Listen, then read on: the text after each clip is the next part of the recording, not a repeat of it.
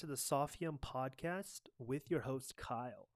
And today we'll be discussing a metaphysical question uh, found in Plato's text, The Sophist, uh, as well as Theaetetus. And that question is whether or not being can be, right?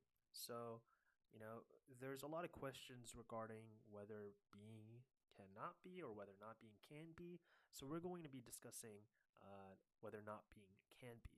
Um, you know, so cannot being be, or, you know, what are some reasons that Plato uh, suggests that not being cannot be? You know, all this and more will be discussed in this podcast. Um, I'm not quite sure if you can actually find Theaetetus and the Sophist online, but if you can't, you can always go to your local library, or you can always just buy the book. It is called Plato, Theaetetus, uh, and the Sophist, uh, with an English translation by Harold North Fowler, uh, published by the Harvard University Press, Cambridge, Massachusetts, uh, London, England, published in 1921. Um, so it's it's like a little green book. Um, not much to it, uh, but basically the first half of the book is a dialogue uh, in regards to Theaetetus, and the second half of the uh, regards the Sophist um, and just searching for the Sophist. And this book is uh, quite interesting because uh, the left side of each page is in Greek, and the right is translated or Yeah, obviously is an English translation of the Greek. Uh, so if you can get your hands on this book, I highly recommend it uh, because uh, it's not an easy read, but I think it's it's feasible for anyone in philosophy that uh, wants to dip their toes in ancient philosophy, uh, as it's an interesting uh, discussion. specifically on like the metaphysical questions on like not being other, the same, uh, being, you know, um, as well as if you read um, Plato's Plato's other text, The Republic, and uh, you studied a lot about um, the divided line, you can really find uh, many uh, not only analogies, but you can al- always use that skill found in the divided line by uh, applying it here and actually understanding what Plato is uh, talking about here in the Sophist. Um, so there's there's a lot of connections between the divided line and um, this search for the sophist, uh, which you know this this this half part of the book, the sophist, is about. Um, it's just Plato uh, trying to find you know who is this sophist. Um, so without further ado, uh, we'll get straight to it and we'll talk about you know whether or not being can be. All right, so let's get straight to it. Um, I typed up a lot of notes regarding this topic, so you know, I'll just be reading it off. Um, but if you have the text, uh, like again, feel free to uh, turn to page 339. Uh, this is actually where Parmenides talks about, uh, you know, how we should we shouldn't think that not being can be. So this is page 339, uh, and this is Stephanus line like 237 transitioning to 237b. In Parmenides, he essentially says, Never let this thought prevail, saith he, or saith he, that not being is, but keep your mind from this way of investigation. So essentially, he's, he's saying, you know, don't go down this path. Don't think that not being is, right? Um, so actually, prior to the investigation of not being, uh, and if you like, I really don't want to spoil the entire uh, dialogue of the Sophist. That's why I actually deleted one of the episodes because I didn't want to really discuss the final answer in the Sophist because you know that's the whole point of the book that, that, that it spoils the entire thing. So I'm just going to be focusing on not being, and then next episode we'll be focusing on um, being and not being founded found on the divided line. But um, actually, in the Sophist, um, it's an Eleatic stranger uh, as well as um, Theaetetus. So it's this back and forth conversation between uh, the Eleatic stranger and Theaetetus. And basically, the stranger is kind of like I wouldn't say he's like uh, Socrates, but he, he's the he's the main person like leading the conversation toward like finding this sophist, as well as trying to understand whether or not being can be. But prior to this investigation of not being, um, the Eleatic stranger, I'll just say the stranger.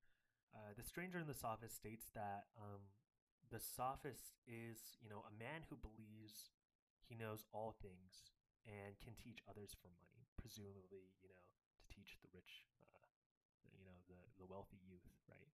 And that that's kind of what our idea of a sophist is, um, somewhat today, I guess. When we think of a sophist, or when I think of sophist, it's usually someone that's you know trying to get paid uh, to teach, uh, you know, presumably you know the youth or you know a wealthy youth stuff that isn't really true, right? Um, so yeah, sure they're a teacher, but they're not really teaching uh, the actual truth or the ideas, right?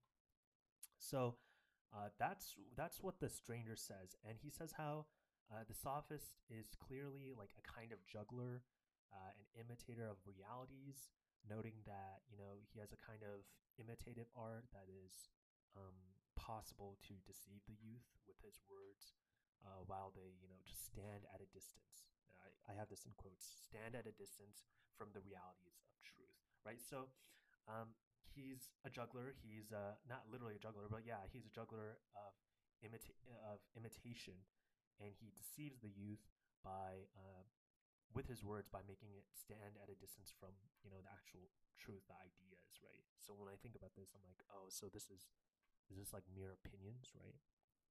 Um, and I'm just I'm just summarizing uh, from the beginning of I guess of the book ish to now, uh, and in hopes of you know capturing the sophist, uh, the stranger extrapolates by you know dividing the imitative arts uh, into two forms. You have the likeness, which uh, concerns imitation by rule, proportion, length, breadth, depth, etc. Right, uh, and then you have the fantastic art, uh, which produces you know, uh, let's see, oh appearance but not likeness. Right.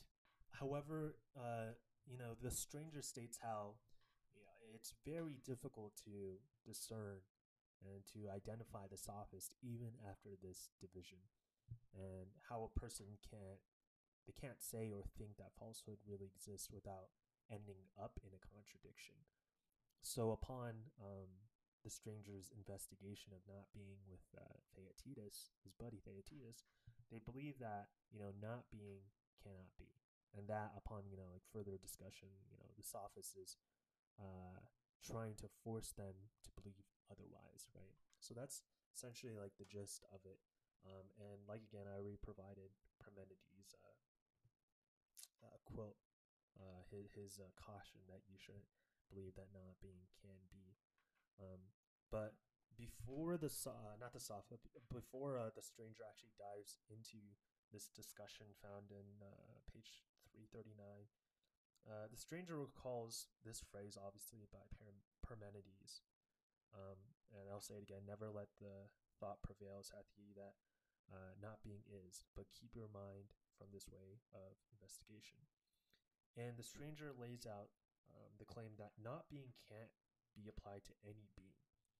And further, it, it could not properly be applied to something either.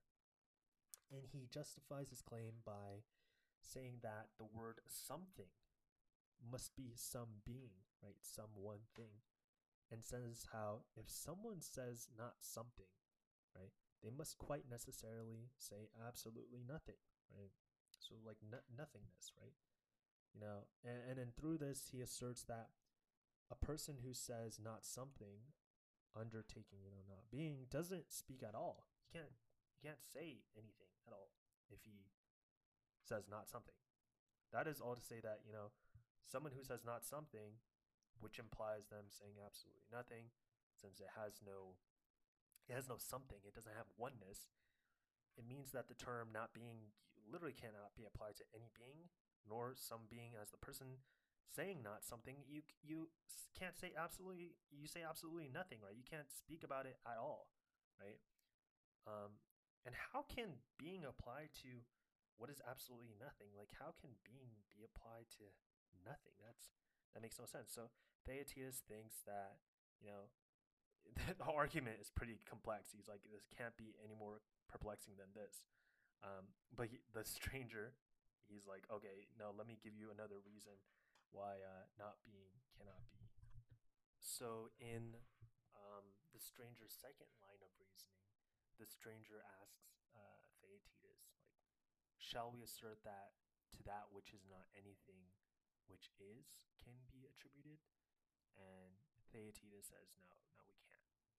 And the stranger then brings forth the idea that, you know, all numbers are among things which are, and that we ought not to attribute singular slash uh, plural numbers to not being, since numbers, you know, they concern those that are. So then he further questions how, you know, uh, how we could conceive not being, you know, apart from numbers.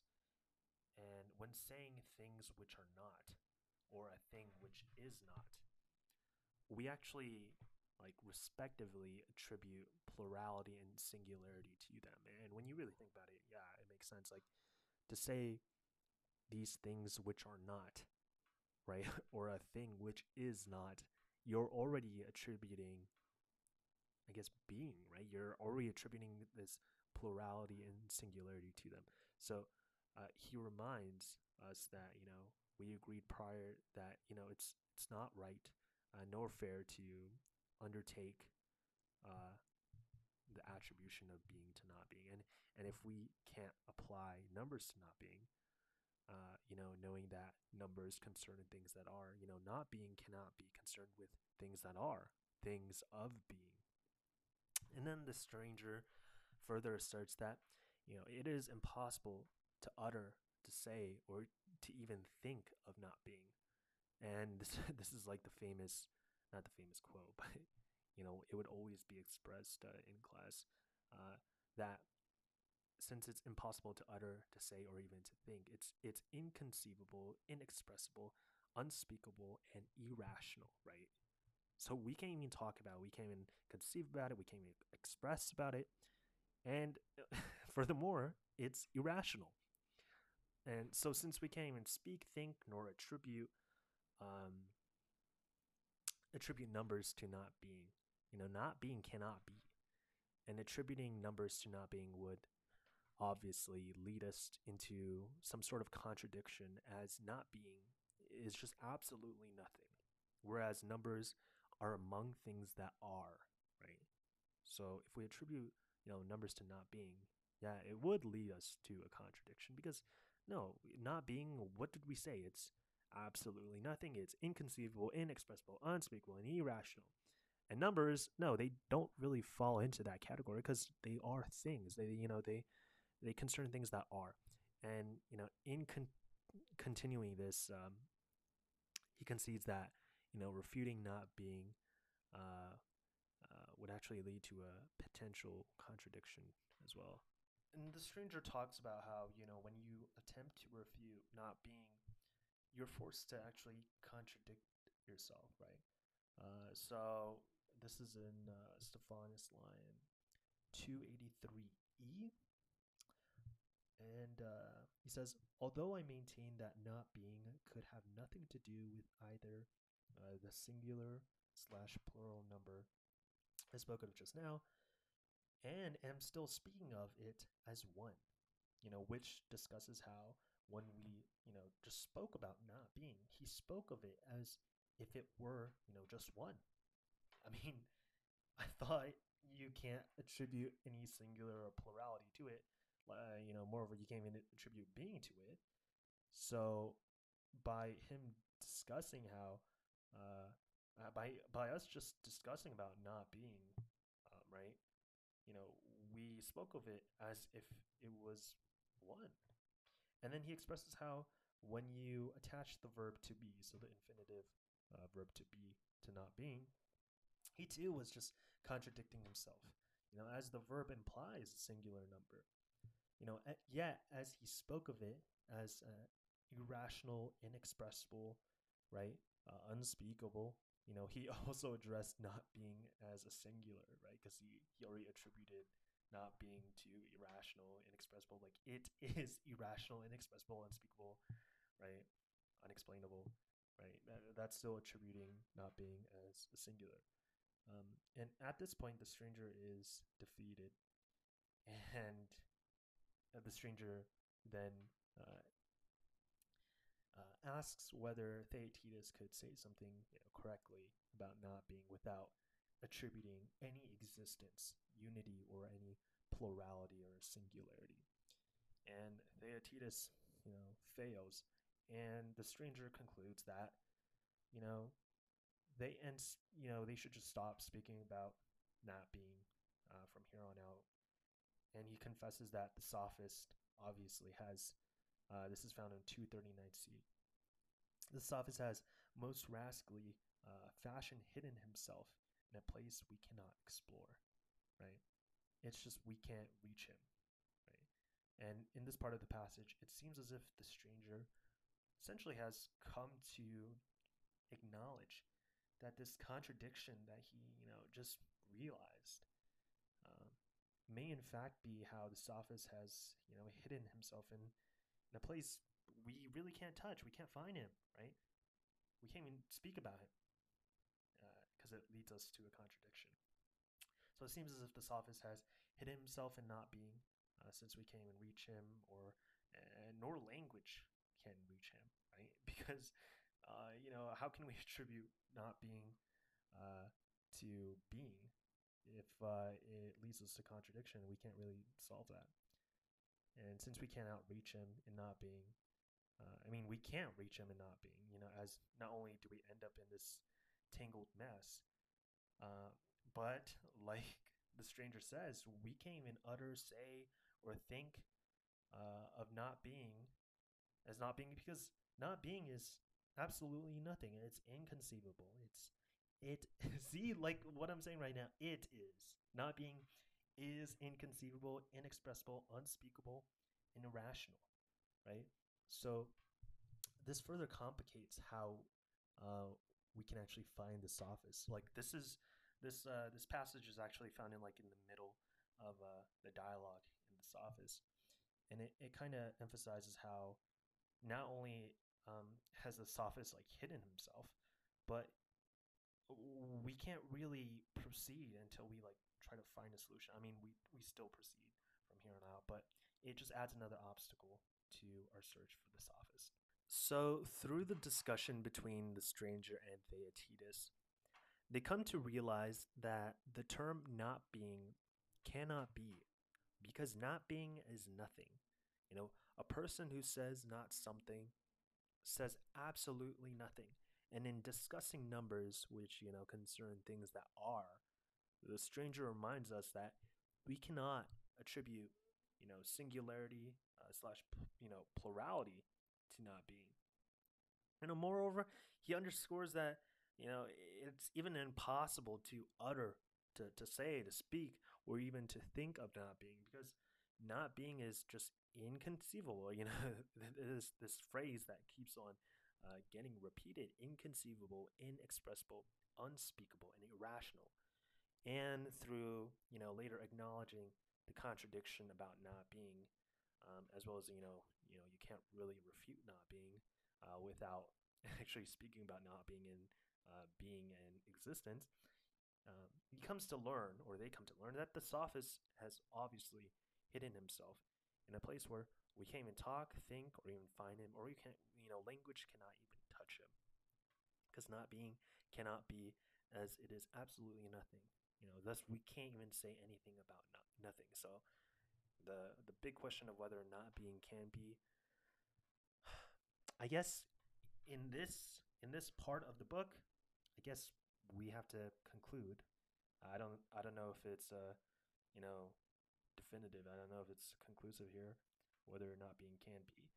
Uh, but if we actually do continue reading on the sophist, maybe there's a different answer. But for now, we know that not being cannot be because it's you know like again inconceivable, inexpressible, unspeakable, and irrational.